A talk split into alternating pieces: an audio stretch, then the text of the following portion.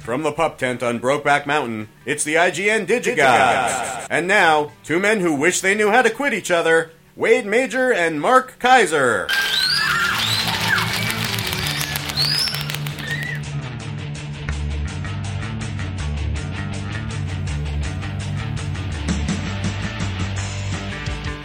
Wow, that's like a that's like a seven-year-old reference already. Can you believe that, Corey? To whom do we owe? That was brought to you by Chevelle Dixon, thanks to him or her.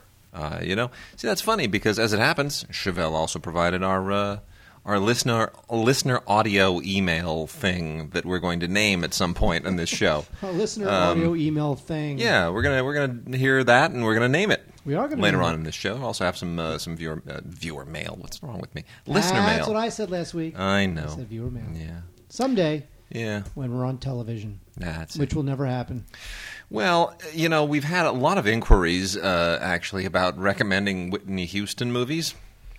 And uh, the, the, I'm still kind of blown away by the tragedy of that. Although I have to say that it, largely as a result of that, it wound up being an unexpectedly great uh, Grammy broadcast. I, I always have to work the Grammys. Yeah. I work at a major cable network, Yes. so I never get to actually see the Grammys. Although I am working for them at not at them, but I am. Yeah, you're I'm in a related industry. you're in the mix. I'm in the mix, so I never actually see the show. But it's funny because like Whitney Houston, It was a good show. It really was. you know, Whitney Houston. Um, it's not like she wouldn't be on anybody's death pool Yeah. because she was troubled with drugs and whatnot, thanks to that idiot uh, husband of hers, ex-husband.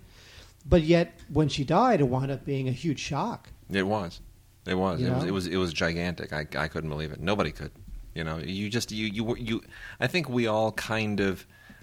I think. I think there. There are people that we categorize. Whether. When. Anytime you hear about someone in the music industry or even the film industry who's troubled, there are those who you feel they're just going to go off the cliff, and, and there's just there's no stopping them. Like if I heard that Lindsay Lohan, you know, OD'd tomorrow, I wouldn't be the least bit surprised. But then there are others where you, you somehow you always hold out hope. You feel like they're going to turn it around. They can turn it around. And I think Whitney Houston was one of those where everybody just felt like she's just she can turn it around. At some point, she'll turn it around, and she didn't. No, she didn't. She I- just because didn't. I, ultimately she she was an addict. Yeah, I mean, it looks that it's way. just so horrible. It's tragic. So horrible. But look, I mean, it's it's, it's a it, she becomes a, a surprising one, but she becomes just another in a long line of performers who were addicts. And and it, it is uh, as I have said to many people, it's becoming the the longest running bad joke of the last century. That you know this happens to celebrities and actors and you know Artists. recording artists. It's just it's it's just unbelievable. But anyway, I don't know that you get a lot of like bankers. no, Like in the '80s, you got a lot of these guys. I mean, cocaine was the big drug in the '80s. yeah, But nowadays, it just seems like something about the a the artistic impulse, b the the uh, perils of being famous, drive people to these excesses. yeah. Well, people have asked, you know, recommend some Whitney Houston movies, and the funny thing is, she She's didn't really six. She didn't really make any movies. I mean, she, you know, I remember when she briefly showed up on Give Me a Break because I was a huge fan of Give Me a Break back in the '80s. Um, I really was. I remember That's- when when that's I when I was an usher at the uh, Mann's National Theater and Kari Michaelsen came in. I think I, I just about collapsed. That was just uh, that was that like made my life at that point. I don't know you. I know. But uh, then, of course, 92, she made The Bodyguard, which was an unexpected smash. I don't think anybody really anticipated that. It was kind of schmaltzy and sort of predictable. Really, at, at the end where he lifts her up and yeah, you know, the you've got to be kidding. But, and, and It- hardly, it, it, it did spawn her most famous song. which, which was written and previously performed by Dolly Parton. That is true. and, uh, you know, she nailed it, and Dolly Parton always gave her all the credit in the world. But, you know, Lawrence Kasdan wrote that. And and Mick Jackson directed it, and it's hardly the best film that either of them has done. But, no, you know, I mean, although, LA although but, but I'll say this, uh, you know, as, as gifted as Whitney Houston was, I don't know that she. It was her gift was necessarily uh, utilized no, to present the best material. no, I, I think a lot of her songs were, and this is this is above and beyond her voice yeah. because her voice was magnificent. But you know, she was a pop singer, and she wound up getting a lot of pop songs, and some of the pop songs were terrific. But I think on balance, I don't know that she, you know, had the type of r- musical output, quality wise, like a Diana Ross would have. Yeah. You know, Diana Ross is royalty. Whitney Houston, an amazing voice, very gifted, but I wish that sometimes there was a a bigger legacy of great songs, not just great pop songs or, Yeah. or t- I chart-topping I pop songs, but great classic Yeah. Diana Ross level, Aretha Franklin level songs. And I agree. with her, which is a shame because again, it was she had such an amazing voice. Well, Waiting to Exhale was, you know, her second big film, and I really like Waiting to Exhale. You know, uh, direct people don't necessarily think of it, but it was directed by Forest Whitaker, That is true. and uh, I think it's a terrific film. I really do. I think there's a lot of great stuff in that, and uh, she's very good in it. '96, she made The Preacher's Wife, which of course was a remake of the old Bing Crosby film, And it- it- the the Bishop's Wife. And the reason why I was curious is because it was Denzel Washington, who's like my favorite of all time. Yeah. It was his kind of one of the only, if not the only, sort of lighter, Yeah, comedic where, where he's not killing people. He's not killing people, and that's why I'm like, if if Denzel can can nail this, he can do anything. Yeah. But of course, he's Denzel, so he was fine.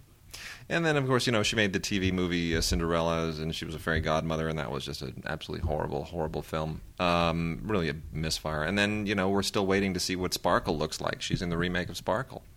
Yeah, it's curious to And see. that's gonna be uh, interesting. Yeah, they're gonna, they're, I've heard they're moving that up.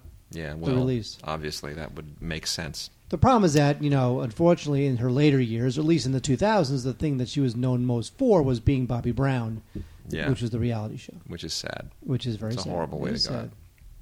Well, with that, on on that light note, But, uh, um, wait, hang on a second, though. Now, are we being asked to recommend a, one? I'd say waiting film? to exhale, frankly. The Bodyguard is like so obvious, you know. I'd recommend instead The Bodyguard from Beijing, starring Jet Li, which is the uh, Hong Kong quasi remake. That's a much better film, but that doesn't have Whitney Houston in it. So I'm I'm going to go with Waiting to Exhale. I, I don't know what to. There's so little to choose from. Is the bodyguard waiting to exhale? Preacher's wife. That's all I got to choose from. Yeah, there you go. I'll say the bodyguard Okay, because it's Lawrence Kasdan yeah. and it's got the song. There you go. And that song will always love you.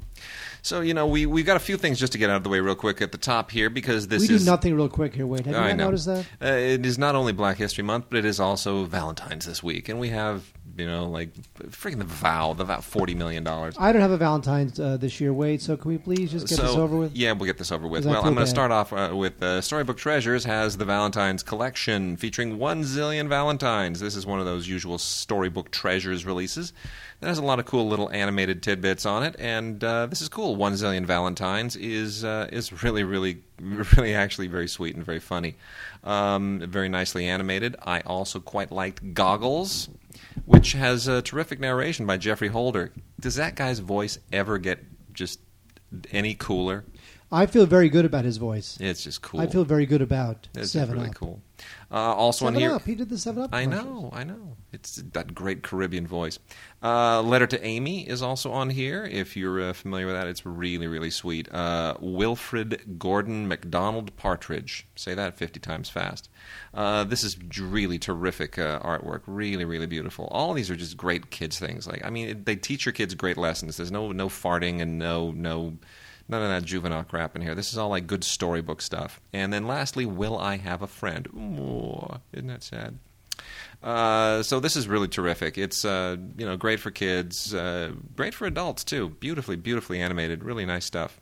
That's uh, the Valentine's collection from Scholastic Storybook Treasures, featuring one zillion Valentines, and uh, I, I give that a big, gigantic thumbs up. And then because we were talking about animated stuff, and I want to get this out of the way, we got a couple other animated releases here. One from uh, collaboration between Manga and Anchor Bay. This is kind of a, uh, you know, not classic anime, but it sort of it's like nouveau anime, and uh, it is called Redline, and it's pretty intense. Not at all anything to do with Valentine's, but uh, it, it's kind of the new direction that anime is taking, sort of in the uh, Aeon Flux era. And Aeon Flux isn't anime; it's like quasi anime, but this is definitely worth checking out.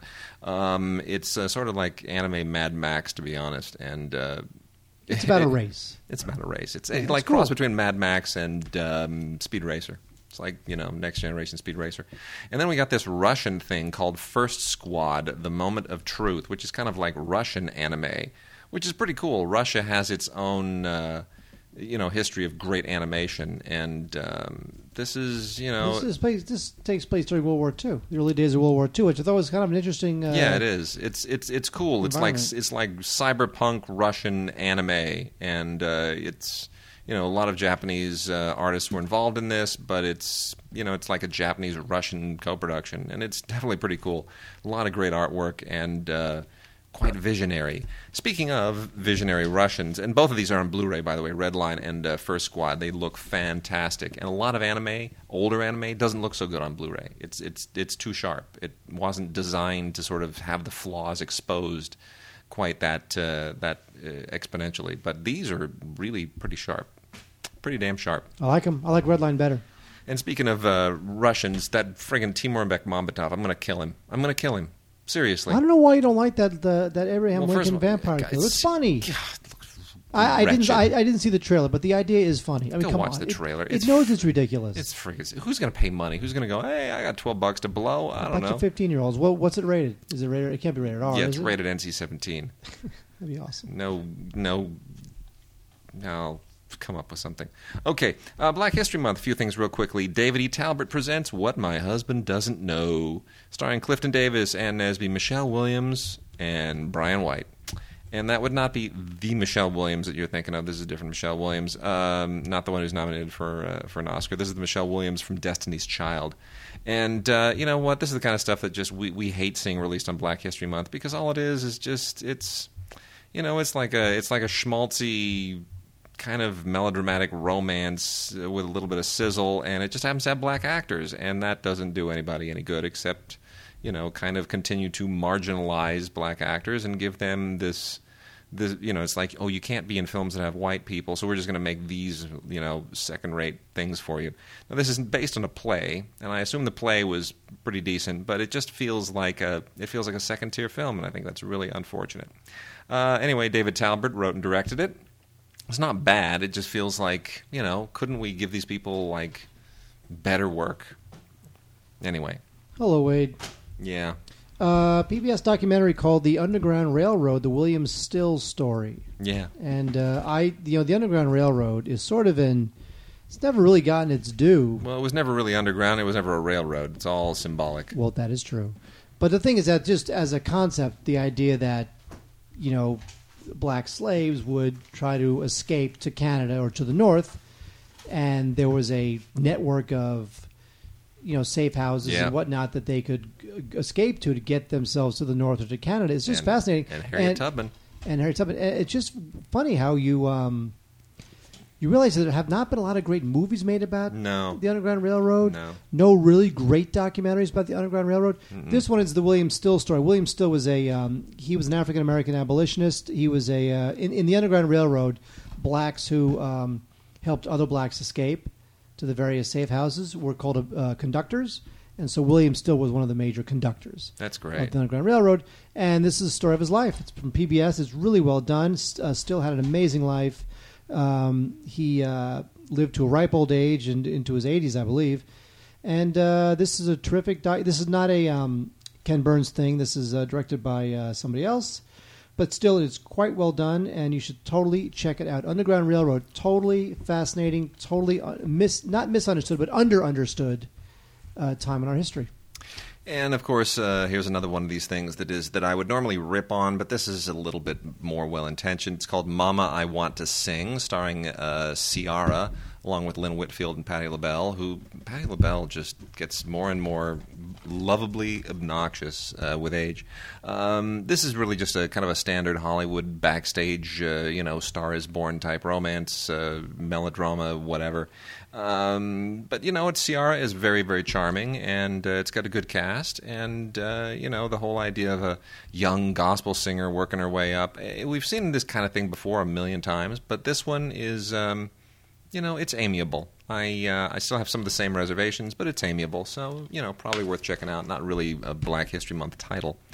And then lastly, uh, I got to tell you, uh, Lynn Whitfield shows up in a lot of stuff, and here she is again in All Things Fall Apart, which is out on DVD and Blu-ray, along with Ray Liotta, who uh, I keep seeing at the market for some reason, Mario Van Peebles, who doesn't age, and uh, 50, movie's 50 terrible. Cent. This 50 movie's Cent. Terrible. Terrible. Dreadful.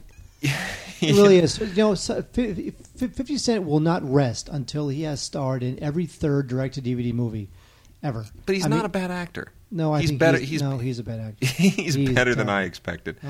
Uh, this well, is then you didn't expect much, but he, but look, I mean, at least here he's playing a he, he plays like this college football player who's ready for the NFL, and he's you know he's of course a lousy student, and he's a womanizer. So there's like two sides to his personality. He's got to straighten it out if he's gonna you know if he's gonna make it into the NFL before his life's destroyed.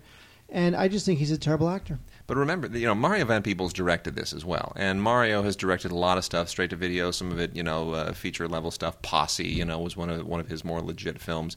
Um, Mario's got some chops, you know. He's done some some decent films. He knows how to make movies. He, his dad was a pioneering filmmaker, so uh, you know.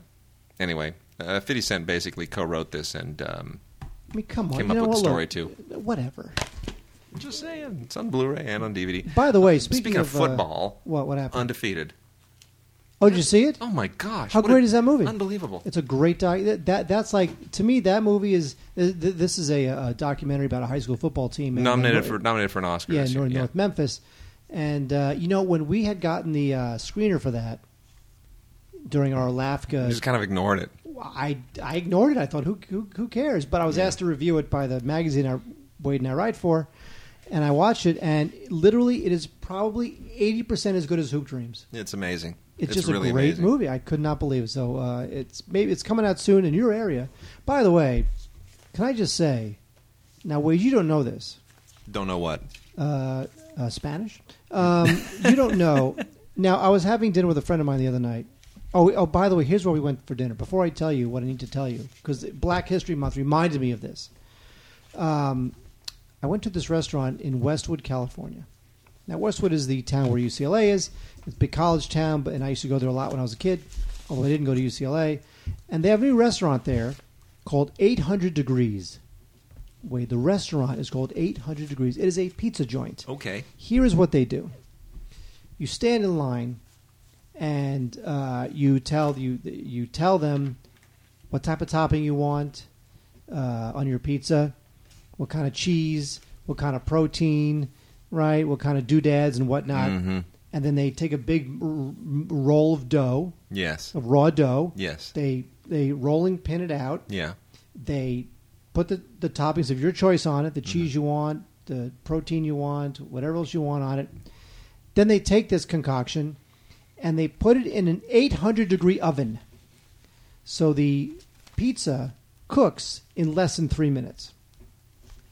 And that is why it is called 800 degrees That's pretty cool. because they build you your pizza and then they just they just heat the crap out of it at 800 degrees for three minutes and it comes out as a pizza That's the way it works with pizza. I've been finding that out. I've been making more pizza lately. not at 800 degrees No, at more like 500 degrees. thank you Yeah. and by the way can i can i tell you what it's and and, and, and the, the ucla kids love this place Yeah. because it's relatively cheap it's high concept it looks gourmet but ultimately it's at it's it, it's at collegiate prices and can i tell you what happens when you eat a pizza uh, that was made in 800 degree oven Yes. Can I tell you what happens? What happens? You have a lousy pizza. Really? Yes. You know why? Why? Because it's 800 degrees for three minutes, Yeah. which means the crust is just soggy. Because the crust never gets Crisp. crisp. Then they're using a, a bad uh, pizza stone. That's all it is. It's bad and stone. Pizza stone. Anyway, so the point is, is that I, I went to the restaurant with a friend of mine, Mhm. and uh, I was deciding where I should take my late spring vacation. Usually, I'd go to New York, see the Mhm. family, and then you know what she says? Hmm. Jazz Fest, New Orleans. And you're going to New Orleans. You know, and you know what I thought? Hmm. I'm going to Jazz Fest. There you go. Never been to New Orleans. Never been to Jazz Fest. I said a light went on. I'm like, I don't know why, but I'm going to Jazz Fest. Why not? So I went. So here's here's what I did. I went online. Yeah.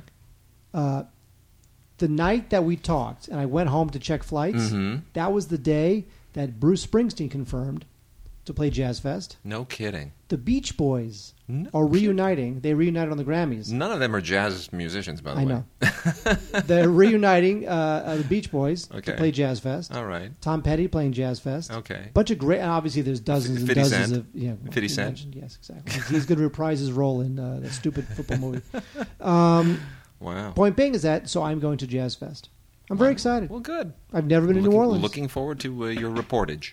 Oh, and oh, uh, you know what? And all you do when you read about Jazz Fest, all you read about, even more than the music, is the food. I'm sure. All that New Orleans food, crocodile stew and whatnot. Oh, I can't wait. So you know, uh, Johnny Depp uh, had something of a sensation when he played Hunter S. Thompson in uh, Fear and Loathing in Las Vegas, the Terry Gilliam directed film uh, that I hate with a passion. I, I don't have anything against Hunter S. Thompson per se. I actually love ja- uh, Bill Murray's performance in Where the Buffalo Roam. Um, but you know, Johnny Depp almost did him. It was like Johnny Depp was playing Groucho Marx playing uh, Hunter S. Thompson, and it was a, it just didn't work for me. But um, he decided to basically reprise that in the Rum Diary, which is an adaptation of a Thompson novel. Uh, so he doesn't play Thompson, but he plays a the character that Thompson wrote called Paul Kemp, who basically is Thompson. So he's sort of doing the same thing all over again. And uh, gosh, this is a horrible film. Um, it's out on Blu-ray and on DVD. They sent us the Blu-ray, which has next to nothing by way of special features. It's even though it's BD Live enabled, it's just got some featurettes on it, and that's it. Just the EPK stuff because they figured why even bother. And it's not, even though it's from Sony, who normally does just crazy good uh, transfers. It's it's not the best looking Blu-ray you've ever seen. Part of that's because it's not a terribly well shot film, uh, which is sad. Directed by Bruce Robinson, written by Bruce Robinson, Oscar winner Bruce Robinson, who wrote The Killing Fields. Bruce Robinson. Here's to you, Bruce Robinson. I don't know. I just don't know what what happened there. But anyway, a lot of people are wasted in this film, including uh, Aaron Eckhart and uh, Giovanni Ribisi. They just, they, it's just, it's just sad. So, anyway, um, you know, it's, it, it, except in Fear and Loathing in Las Vegas, this is like Fear and Loathing in Puerto Rico. That's pretty much it. I don't know why he made this. It's like he had all this goodwill from Pirates of the Caribbean, and he was a big star again, and then this thing came out and just tanked, and it just took all of his renewed stardom with it.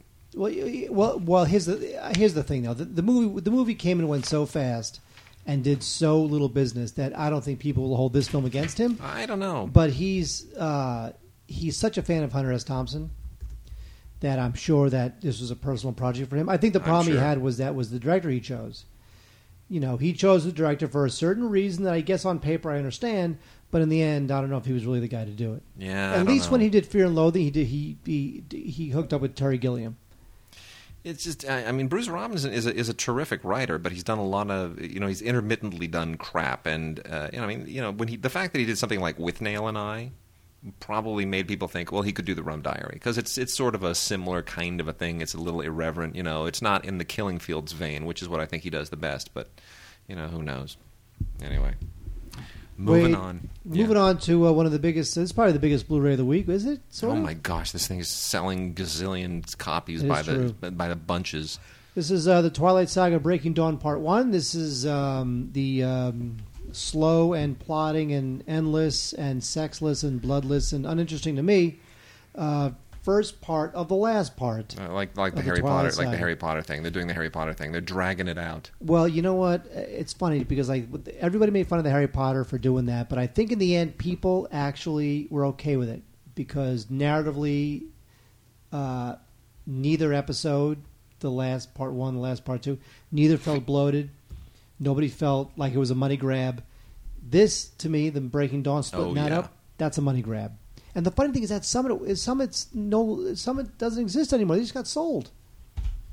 Yeah, you know, Summit is now is now uh, you know uh, you know. Uh, they're they're now Lionsgate. Now Lionsgate. Yeah. So in the end, the money grab, what did it do? Speaking, speaking of their next their next big franchise, you know, is are the Hunger Games. That that's, that's true. the next big franchise, uh, allegedly. And have you seen the trailer and the commercial? I have not. I've been catching hell from like all of my close friends and relatives who just love the Hunger Games. And they're so looking forward to the movie. I have not read the book or the books, uh, but I'm looking at the trailer and I'm looking at the commercial and I'm thinking that looks like crap. Like Stanley Uh, Tucci's Stanley Tucci's got like a, a, a Victorian wig dyed blue. I don't get it. But apparently, there's some retro. People love it. You know I what? I, I I went out with this girl. She's 35 years old. Okay, she's old enough to know what a what a real book is. She loves the Hunger Games. Loves the Hunger I know. Games. I know. It. Everybody. I know. You know what else is out this week on Blu-ray? By the way, can we just say something? what? The uh, Twilight uh, Breaking Dawn Blu-ray looks great. Yes. It There does. you go. It was great.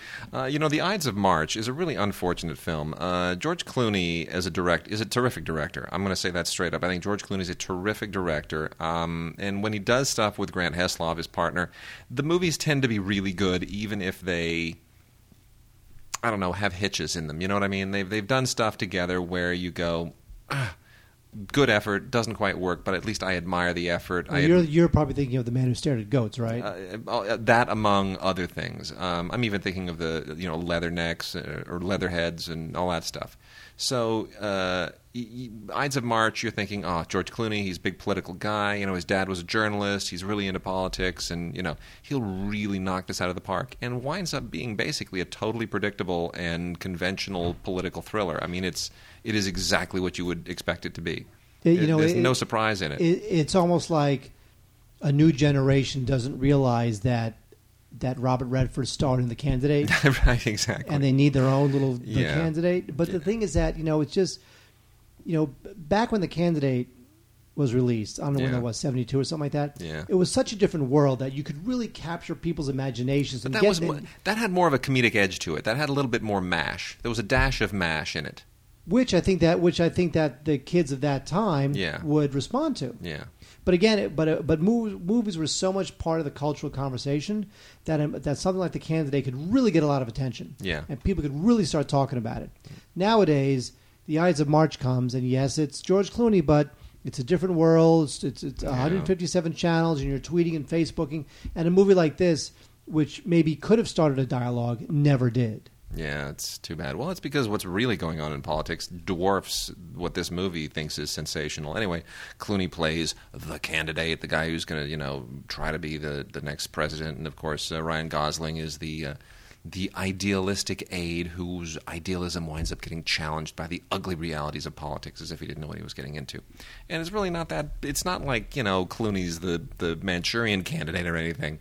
I mean it really just comes down to the to, It, to it something comes down to sex and power. That's I mean, it. That's it. But you know what? Look, yes, it comes down to sex and power. But in the end, what is pol? I mean, what what are the things about politics that get filmmakers going? The the, the power Yeah. and the corruption that that power. Here's why I'm gonna, here's why despite all that I'm going to recommend this Blu-ray because it's got a commentary with Clooney and Heslov that is outstanding. I can listen to George Clooney uh, talk about anything for hours and hours. I mean, he is bright, he is smart, he is uh, insightful, and it's terrific.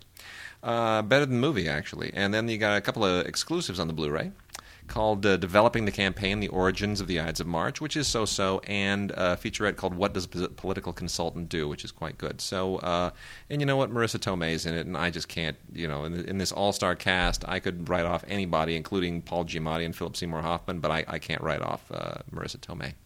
Can't do it. Because you like her. I love her. I just think the movie. You know, it's true. Uh, You know, when I think about the movie, you know, you, what it's missing is it's missing that like weightiness, that sense of gravity. That like, wow, you're seeing, Yeah. you're seeing like I a- agree. A, a, a take on politics that is totally singular. Uh, another take that's not so singular is the rebound. The rebound is from 2009. It is getting uh, crapped out by the good people at, uh, at Fox, and it stars um, Catherine Zeta-Jones and Justin Bartha. Now, Justin Bartha, you know from uh, the Hangover films. Catherine Zeta-Jones, you know because she's having sex with her own father. And when I say that, I mean a man old enough to be her father, uh, Michael Douglas. Um, now, the movie was directed by Bart uh, Freundlich, whatever. How, how, you, how you pronounce that guy's last name? Freundlich. Freundlich, who is married to Julianne Moore. And this movie's terrible. And um, in the film, uh, Zeta Jones plays a single mom, and her new neighbor is a handsome young man played by Justin Bartha. And this thing was made in 2009, and it never got a theatrical that I know of, and it uh, barely got a DVD. I mean, they they they certainly crapped out a okay looking Blu-ray. The film was certainly not excitingly shot. Um, yeah, so it's just not it's not great. It's Valentine's Day. If you've seen every Valentine's film out there, sure, go with the rebound, but you'll hate yourself in the morning. You know, uh, when we reviewed The Human Centipede, we were very upfront about the fact that we hadn't seen it, and nor were we going to see it. There are just some places that we draw the line. And um, The Human Centipede 2, full sequence, I think we draw the line there as well. Yeah, I didn't see that. Not no, interested. Life's not, too short. Not the least bit interested. Uh, refuse to see it. But you know, the plot. Uh, they sent us the Blu-ray, and I just I couldn't I couldn't bring myself to even think of it. The whole thing here is that they, some idiot is inspired by the original film to go and do something exactly the same, just as gruesome. There's a great idea. So he uh, he wants to do a 12-person human centipede this time. And uh, honestly, it just give me a break. Um, the, the the cover of this thing says 100% medically inaccurate. Like the previous film was 100% medically accurate. This one is 100% medically inaccurate. So, what is that cute? Is that like a well, because because it's going to get kids thinking, "Oh my God, they they're no longer constrained by the uh, by the me- by medical realities. They can do Uh-huh. They can make it as disgusting as they want." Yeah. Okay. Great. Tom Six. Bravo. Nice. Nice. Nice work. Try. Try. na- What? What is Tom Six just going to make Human Centipede movies now forever? Is that their deal? Fine, you know what? Look, uh, look. At least if he does that, we know where he is. Yeah. He's Fine, not hurting whatever. children or the elderly. Boo. Boo! I agree. You know what? Life's too short for that crap. I just don't get it. Uh, you know what I actually really like? Tiny furniture. I like Uh, it too. Lena Dunham won the uh, our LA Film Critics uh, uh, uh, New Generation Award. That's right. For of course, Tiny Furniture that, she's last done year. nothing. You know what? Give her give her a chance. She she will. She will. Um, she's incredibly talented, really sweet, and uh, here's what I love about this film. She shot this film on a uh, Canon 7D, exactly like the one that I have. So I'm thinking, what's my excuse? Um, anyway, it is. Uh, this was made last year. It is now out, believe it or not, from Criterion. And bravo, Criterion! I mean, this is this is a terrific pickup for Criterion. I love it when they kind of go off the grid a little bit and grab these little, these cool little indies and say, you know what, this deserves the Criterion stamp of approval. Like Armageddon Uh, never mind, or The Rock. never mind. Do you, do you remember when Criterion I know, did? I They, know. they, they had that, That was brief that- money grab moment. that was their that well that was their Disney deal. Yeah. that's because Michael Bay wanted to sort of you know anoint himself some kind of a, an action film auteur, and then he realized he didn't really need that. You realize that uh, that Can you the imagine studio uh, Transformers on Criterion? you realize that the studio greenlit Transformers four today I know. with Michael Bay scheduled to direct. It's fantastic. I know. Ah, it's great. I can't wait. Yeah, totally. Seriously, Abraham Lincoln Vampire. Awesome. Hunter, are you oh, come on, me? it's awesome. Oh my! God. How dare you? It's funny. Bloody hell! Stupid. Anyway, Tiny Furniture is great. It's a very, it's a very, you know? She, she's by the way, she, you know, she works with almost her entire family. The actors in Mm-hmm. the film are all like her family. Yeah, I think the, the woman who plays her mother is her mother, yeah, I know. It's great. and it's great stuff. But it's very, you know, it's very funny. It's very affecting. It's got a very interesting, delicate tone. It has it has a it has a sort of it's all it, like if Woody Allen were a woman is sort of how a lot of people have uh, analyzed it, and I think that's uh, legitimate. Uh, there's a couple of great things on here. There is a um, uh, an interview that she does with Nora Ephron, which is in a strange way very appropriate. And then there's an interview with uh, Paul Schrader, which is completely weird and unexpected. And uh, then there's this thing here called creative nonfiction, which was actually Dunham's first film, which I had never heard of and never seen, and it's pretty good. And then uh, four short films that she had done that originally aired on uh, YouTube, which is kind of where she plied her trade, which is, you know, she's kind of like the first YouTube generation filmmaker, which is fascinating to me. So bravo, Lena Dunham. Looking forward to your next film, and I'm so thrilled that you were you received the Criterion stamp of approval. And I want to say this: the 7D um, transferred to Blu-ray, looking awfully damn good. Oh yeah. So I'm going to go play with that camera some more. You should. I'm I'm loving that camera. There was actually an, an interesting article in uh, American Cinematographer magazine about how how um, filmmakers who are embra- embracing digital don't realize that when it comes to archiving their digital, it's going to be very difficult. Like movie, like films are archived on film. Yes. and films do not, at least not anymore. No. they don't just go up in flames. No. like they used to. No. Whereas if you want to archive your film on digital, you realize that in 15 years, whatever digital format you archived your film on, it will be obsolete. True. They won't make any of those anymore. What, whatever it is, they will- they won't make them anymore. So people have filmmakers, especially independent filmmakers who don't have the money to really think about these things. Yep. They have to be very careful as to, as to what format they use and how they Very true. archive their films. This is for future releases and future generations and Very true. Library of Congress if you get so lucky, that kind of stuff. Yep. You know, you can't just put your film on a hard drive and think that in a, in hundred years they'll be able to take that hard drive and crank out some prints for you. Because it's possible that a magnetic storm will pass through and degauss all of recorded history. Except the Transformer films. That's a reference, actually, to uh, The Spirit of 76, one of my favorite all time cult films. Thank you very much. I thought that was a reference to uh, Escape No. from L.A. No. where at the end Snake Plissken makes uh, Nope. uh, all electricity go away. Nope, it's a reference to uh, Spirit of 76, which uh, Sofia Coppola did the costumes for, by the way. Okay. Um, we're going to go from the ridiculous to the sublime. I'm going to start off with the ridiculous, and uh, we got four more titles before we jump into some uh, listener mail and all that jazz. Um, you know what? This has to be my favorite title of any movie ever, ever created. I don't care that it's just a stupid, ridiculous movie. Uh, the title alone is worth a rental. Nude nuns with big guns. Come on, Mark, give it up. Does it get any better than that? Yeah, so you like that, but you don't like uh, Abraham Lincoln this, vampire. This lens is no, because that's that's not ridiculous enough. This is uh, nude nuns with big guns. Give me a break. Uh, this sister is one bad mother. There's one tagline, and then on the other one, she's got a bad habit. Come on, I mean the the taglines never end. It's great. It's brilliant. hack. It, hack not really. It's a really stupid film. Um, it's it is exactly what it uh, what it purports to be, and uh, it's you know sort of I don't know. It's like I spit on your grave, crossed with Death Wish, crossed with uh, the Mother Teresa story. There you go. How do you how do you top that? This would have been a horrible film in 1968. It's That's a horrible film now. It's a horrible film now. But it's uh, you know with the title like that you got to you got to check it out. It's got a few funny moments, it, but otherwise it's a little too self consciously silly. oh, Wade. Yeah, I know. Oh, Wade. Now, here's the thing, Wade. Let me tell you a story. Um, when I vote for my year-end awards at the LA Film Critics, Mhm. um, you know, the big one is Best Picture.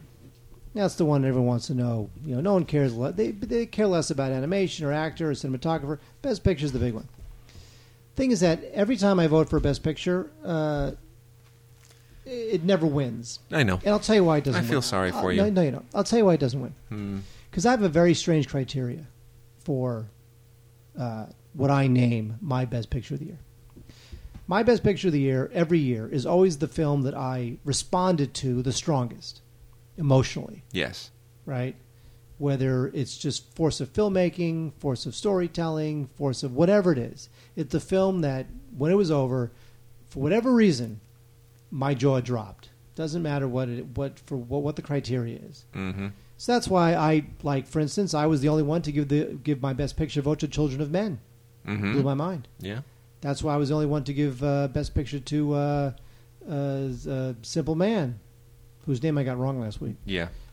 Yeah. But it's a Simple Man. I know. Thank you very much. Yeah. Um, this better be a Simple Man. I'd be in big trouble. Um, and uh, is it a Simple Man? No. What is it? A serious man. Oh, a Serious Man. I was waiting for you to catch yourself again, but you did the same mistake again. Damn it! I gave that my best picture because I just thought that movie was amazing. Anyway, okay, Oh, uh, this is gosh. the worst. Yeah, it's This too was funny. like to be you old. keep going. You keep going back to Simple Man. It's it's a simple plan. You're mixing up a simple plan with a serious man, and you get a simple man. That's what it is. Which, by the way, Billy Bob Thornton should have won an Oscar for that. He was nominated. Yeah. Anyway, this year uh, my best picture was Take Shelter, which is out this week on uh, The Blue and the Ray. I thought this film was absolutely unbelievably good.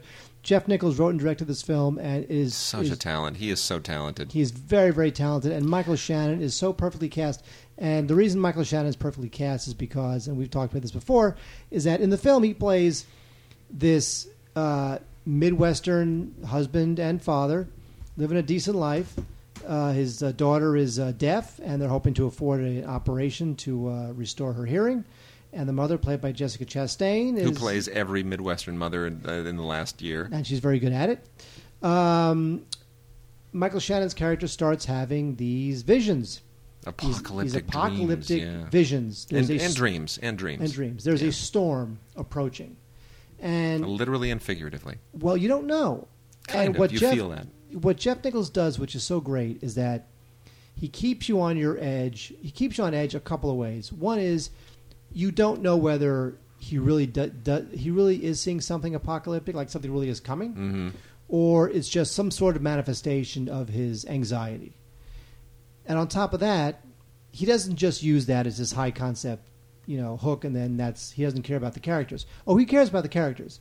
This family is a real family, and when Michael Shannon totally freaks out and starts building a bomb shelter in his backyard to protect his family from this storm that he thinks is coming, uh, there's all sorts of ramifications to the family.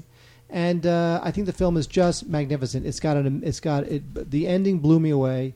It is just, it is all about. It, it is a very modern story of modern anxiety, and it's a great psychological drama. And there, it, it, there is so much tension and such great filmmaking in it. I just loved, loved Take Shelter.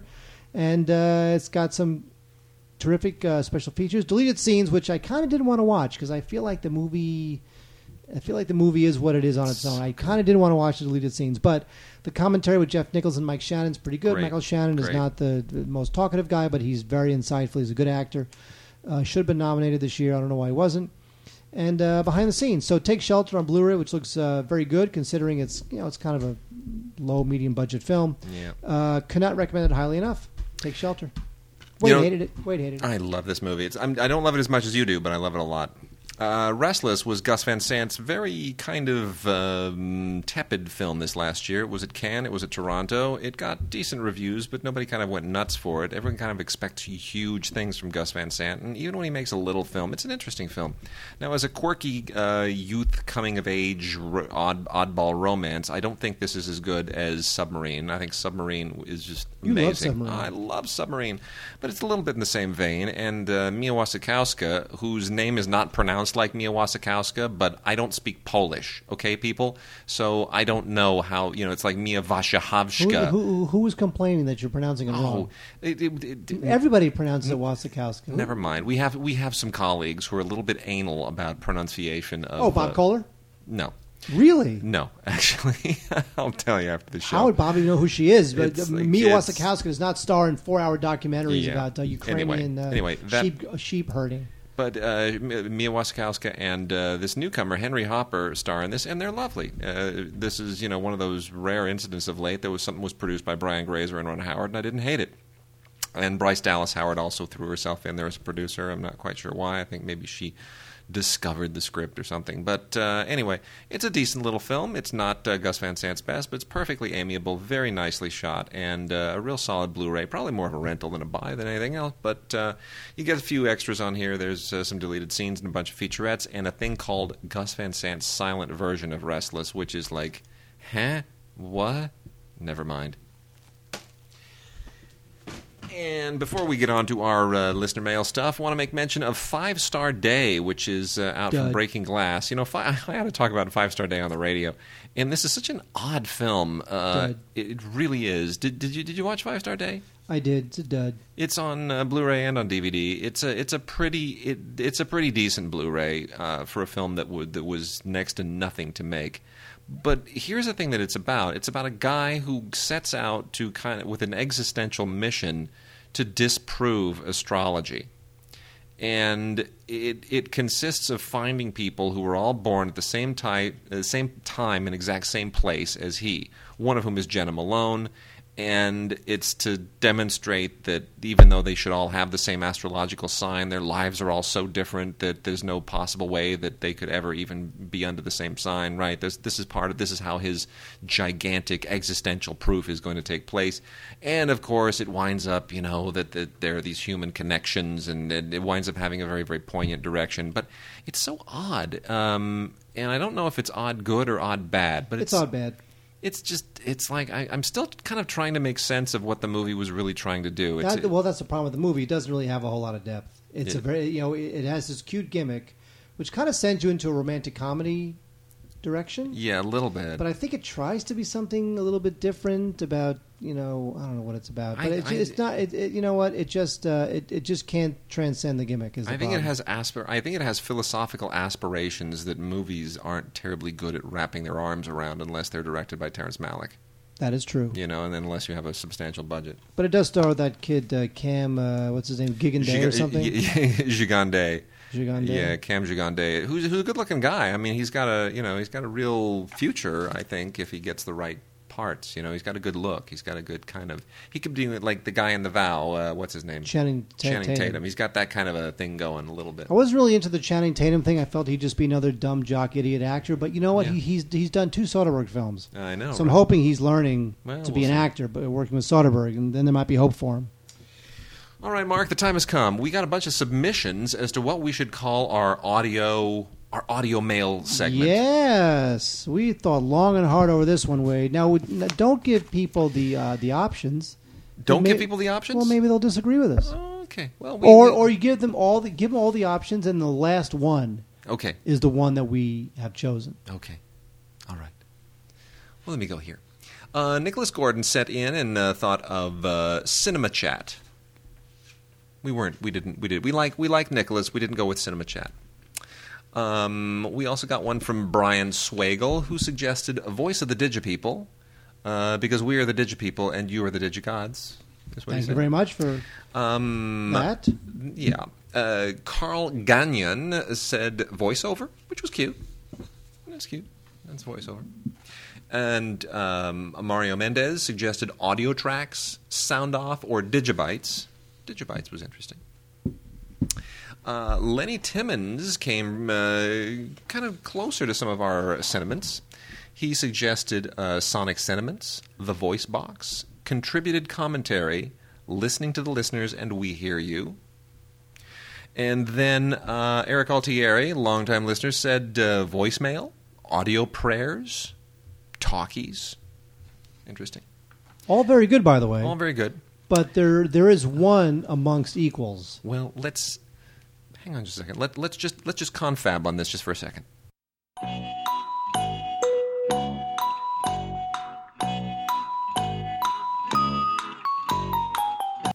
Okay, we, we've con, uh, confabbed enough. Uh, we are going to go with the recommendation from Tav Rainey, who suggested Voxbox. That's it. we Voxbox. like, we like it, Voxbox. It's it's short. It's easy for us to remember and, and pronounce, and, and you know we need something that's easy to remember because uh, We're stupid? We're, we're really we're, we're kind of dense, and we're getting older. You know, we're uh, we're we're starting, You're getting older. we're having memory lapses. We really Uh, are, you know, like like like Simple Man. Oh my goodness. no, it's even worse than that. You had let me. You had let me a screener. you wanted me to give you the screener back because you had gotten the screener from the distributor. Yes. So there's a little bit of responsibility Yes. to you lend it. You're lending it to me. You're trusting me with it. The distributor is trusting you with it. You've now lent it to me. I, of course, feel a responsibility to not lose it. So I throw it in my car, and I figure there, my car, it will stay Mm. uh, until the next time I see Wade. Yes. Well, last week you we were going to meet briefly uh, to give you this Yes. DVD. So I go to my car, turn on the ignition, Mm. I drive out the garage. I'm on my way to Century City, where we're going to meet, and I realize that before I really go to Century City, I should make sure I have the DVD because I'm not sure. You know, sometimes you know DVDs get lost under the seats or under you know the, the, the carpet in the car or wherever the you know in the trunk of the car. I, I just gotta just pull it out because I know it's in my car because the thing's been in my car for three weeks already. Well, let me tell you something. The DVD, not my car. Not in your car. I Yeah. turned my car over. Senile old man. In fact, my Lexus is now just a regular Toyota because I pulled out the seats, the carpeting. I went, I, I went into a complete and utter tailspin, not only of, uh, of, of, of early onset Alzheimer's, but of like guilt that I had lost it. And of course, I'm it was like, it was here the whole time. The whole time it was, Yeah. it was, I, it was, it was in my, it was in my, my condo. Well, without further ado, old man, senile old man, uh, here now is this week's edition of Voxbox. Hi, Mark and Wade. This is Chevelle Dixon, and I have two questions. The first, now that Ghost Rider Spirit of Vengeance is fast approaching, do you think that Nicolas Cage can ever make a good movie again? Because he hasn't made a good movie. I think Six kick ass, and that was more a supporting role. Is it possible that this year could be his year? And the second question is. What movie are you most excited for? I'm most excited for The Dark Knight Rises, Amazing Spider-Man, Prometheus. What are your thoughts? Thank you. Those are two very good questions. Yes, they are. Thank you, Chevelle. And by the way, uh, for Corey's benefit, Chevelle is a man. Cool name. Uh, anyway, okay, we will tackle each of your questions. Number one, uh, will 2012 be the be, be the year of a resurgent Nicolas Cage? I think I can say without fear of uh, of contradiction or hyperbole that uh, it will not. No, not a chance. It's not over. a chance. It's over. I, I mean, look, I, I- Ghost Rider Two is not even screening for critics. No, that's how bad it is. N- Nick Nick makes crap these days, and he takes the paychecks, and uh, he needs the paycheck. He's he's in he's- huge tax I trouble. know he's in he's in real he's in real financial mess. Uh, I, the problem with Nick Cage is that he he just cashed in at a certain point, and now he's not taken seriously anymore by anybody. He's not on anyone's A list for, for major roles. He's he's on kind of the B list for stuff like uh, The Sorcerer's Apprentice and you know crap like that. And he uh, he, he just. He's not, you know. The, was it the Wicker Man? He was in that too. Well, The Wicker Man, that was the one that really cemented his reputation. just- the last film Cage did that I genuinely was Kick-Ass. no. Oh yes. Well, but, but uh, like, but like. Chevelle said, that was a supporting part. That's true. Yeah. But the last film he top-lined that I truly enjoyed was The Weatherman, yeah, which uh, was directed by Gore Verbinski, and I like Gore Verbinski Yeah, a lot. I agree. I, I- pretty I much agree. almost like, although I, I, ironically I'm not a fan of the that Pirates was the films. last real real part. Look, he can he can always. I like that film. This won't be his comeback year. I think eventually he'll get a comeback year when the right part just happens his way, kind of like how Tarantino gave John Travolta, you know, a second uh, surge at, at you know reinventing himself with Pulp Fiction. He could get something like that, but it'll be a while. he, he that's right. He either needs to do a cult thing that makes him cool again, or Yep. he needs to embrace his age Yeah, I agree. and play the dad in the drama. As for the, the, the films that we're looking forward to the most, you know, I, I gotta say Prometheus is up there for me. Dark Knight Rises is up there, but those are the obvious ones. Everybody, you know, is going to name those. Um, there are some of some potentially interesting foreign films. I don't know if they're going to get released. Um, Foreign schmorin. yeah. Um, but otherwise, I, I don't know. There doesn't, you know, I, I'm as curious about the Avengers as anybody else, but I can't say that I'm really excited about it. I don't know. There's, there's, there's nothing really this year that there aren't any sort of unexpected little films that I'm really just all a buzz about.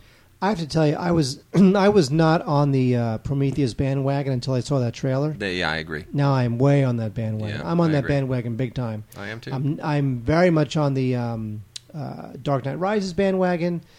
Spider-Man bandwagon, I guess, No, gets to not so be. much. Avengers, not really. The Hobbit, I was not a Hobbit guy. Um, the you know you're hoping the James Bond film is a return to form for James Bond. That'd be nice. Um, coming out later later in the year, I am very curious about the Great Gatsby, the Baz Luhrmann film. Not in the least. It's going to Really? stink. It's going to stink. You think? Yeah, it's going to be awful. Don't say that. I just know. Why it are you will be. so mean? No, I, I mean, there. You know, I'll, I'll wait and see what little. Or how about this? Here's What? here's what. Okay, I have the movie that you are waiting the most for this year, Tell me. The Dictator, the Sacha Baron Cohen thing. I'm I am looking forward to it. It's going to be funny, but usually I, I have to wait until the Cannes Film Festival to see what creeps out there. I mean, Cannes usually, and we're you know two months away from Cannes now, or three months away. That's where you know suddenly everything kind of explodes onto the uh, onto the radar. So Okay. that's what I'm really looking forward I have another film. Here's what you're looking for. Yeah, more. tell me. Taken Two. Oh yeah, big time. Are you kidding me? I Really? love Take. Yeah, Taken's great, Taken's but you're going to do it again? Taken Two. El- Okay. Electric Boogaloo. Yeah, there you go. Lincoln. You're not looking forward to Lincoln. Neither am I. No, not in the least. Nor am I looking forward to, to Lincoln Vampire Hunter. Awesome. No, here's what you, stupid. here's what you are looking forward to. No, yeah, You ready? yeah. World War Z. Brad Pitt. World War Z. Zombie madness. Get yeah, some. Not so, not so much. Okay, here's okay. This is it. This is the last movie that you are looking Yeah. forward to that Uh-huh. you don't even know yet. Okay, The Django Unchained. Tarantino, do it. maybe. Ah, Maybe. Look at that. We'll see. We'll see. Uh, real quickly, a couple of uh, Why is Django? Is is, is, uh, Django on uh, Blu-ray? what the original Django Yeah. films? Is it the the like well? with the what's his name, the handsome guy who's still of- handsome to this day? some of them are. Yeah. Uh, uh, uh, what's? Uh, Vanessa Redgrave squeeze. Huh? Franco Nero. Yes. Yeah. Um, yeah. Some of them are. Some of them are. But no, I but mean the original. The original Django? first. No, no, I don't think it is. I don't think it is. No. And on the more conventional listener mail front, um, Peter Kozores, Kozores, Kozores, I always mispronounce his name. He says regarding Mark's rant about how retarded the iconic time space and uh, time the iconic time machine and spacecraft from Doctor Who is named the TARDIS is actually an acronym for time and relative dimension in space, and one needs to hear a Brit pronounce it as the R sounds somewhat silent. Check out the Wikipedia article for more information. Peter from Toronto. And he says, by the way, Doctor Who celebrates its 50th anniversary next year. I'm 30 and I already feel old. And um, I uh, emailed him back a rather silly little joke that I won't read on the air or on the show. And then uh, also had one from Ben Thompson who says, I watched recently watched Kill Bill again, loved it even more than the first time I saw it. I do think that it would work better as one longer epic with better pa- pacing than the current volumes. I've been holding out on Blue for the whole bloody affair. Uh, but with Tarantino on to his next film, I don't know when that might happen. What are your thoughts on this elusive set? Um, and are you even fans of the movie? I, I, you know, Mark, I forget how we stand on this. I actually love Kill Bill Part One, and I can't stand Kill Bill Part Two. I think the first one is a great action thing, and the second one just is larded out with all that endless dialogue, and it bores me stiff. I would still love to see some sort of director's cut. I would too. I would too. Like and it's some big it's- five-hour it's supposed extravaganza. To, it's supposed to be coming, but he's been, you know, between Inglourious Basterds and Django, he's he's now just completely. He's got other things to worry He's about. He's got way, way other things to worry about. So I, I think we're probably at least a year away. I, who who knows? I mean, we'll see. You know, it's anybody's guess. Okay, we got a few minutes left.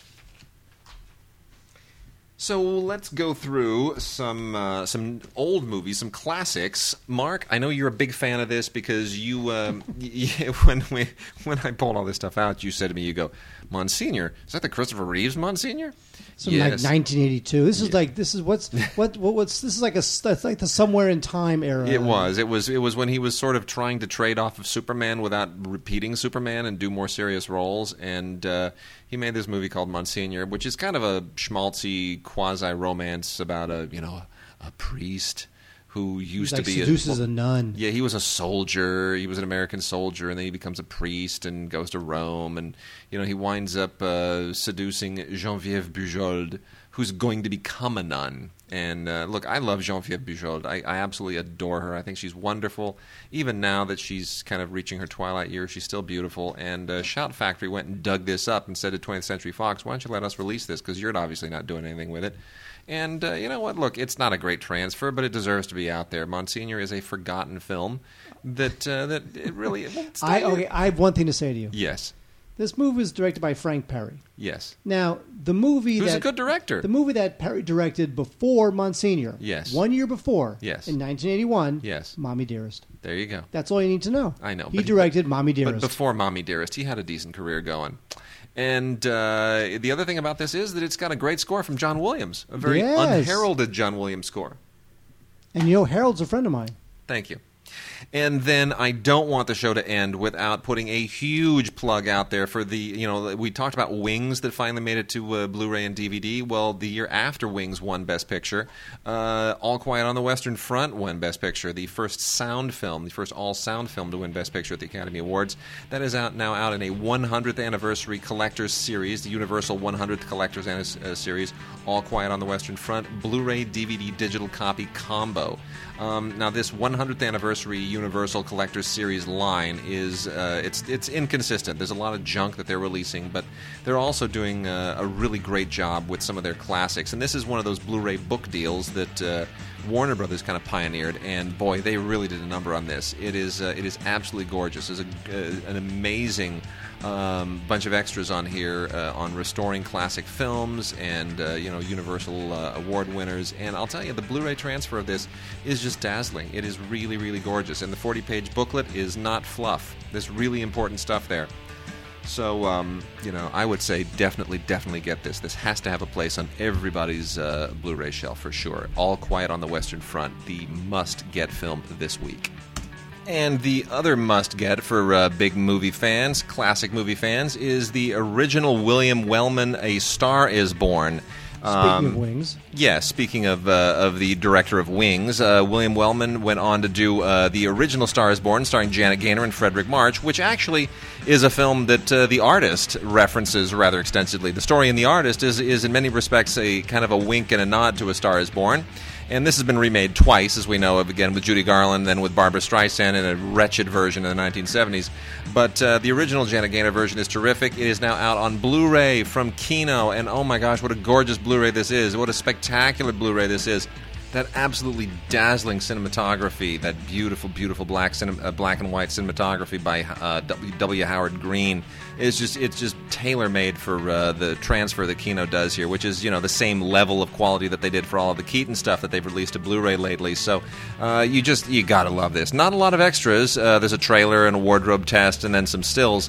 But uh, this this was just an unbelievably great piece of cinematography in the late 30s. It just demonstrated how incredibly advanced cinematography had gotten from you know the days when uh, sound came in. Just in 10 years, it really really took a leap. And this uh, this Blu-ray finally restores that because I think most people have never seen A Star Is Born as it's meant to be seen. So next to seeing a pristine print projected, this is the way you got to see it. So that is this fabulous Blu-ray of Star Is Born from Kino, also available on DVD, but the Blu-ray is the way to go.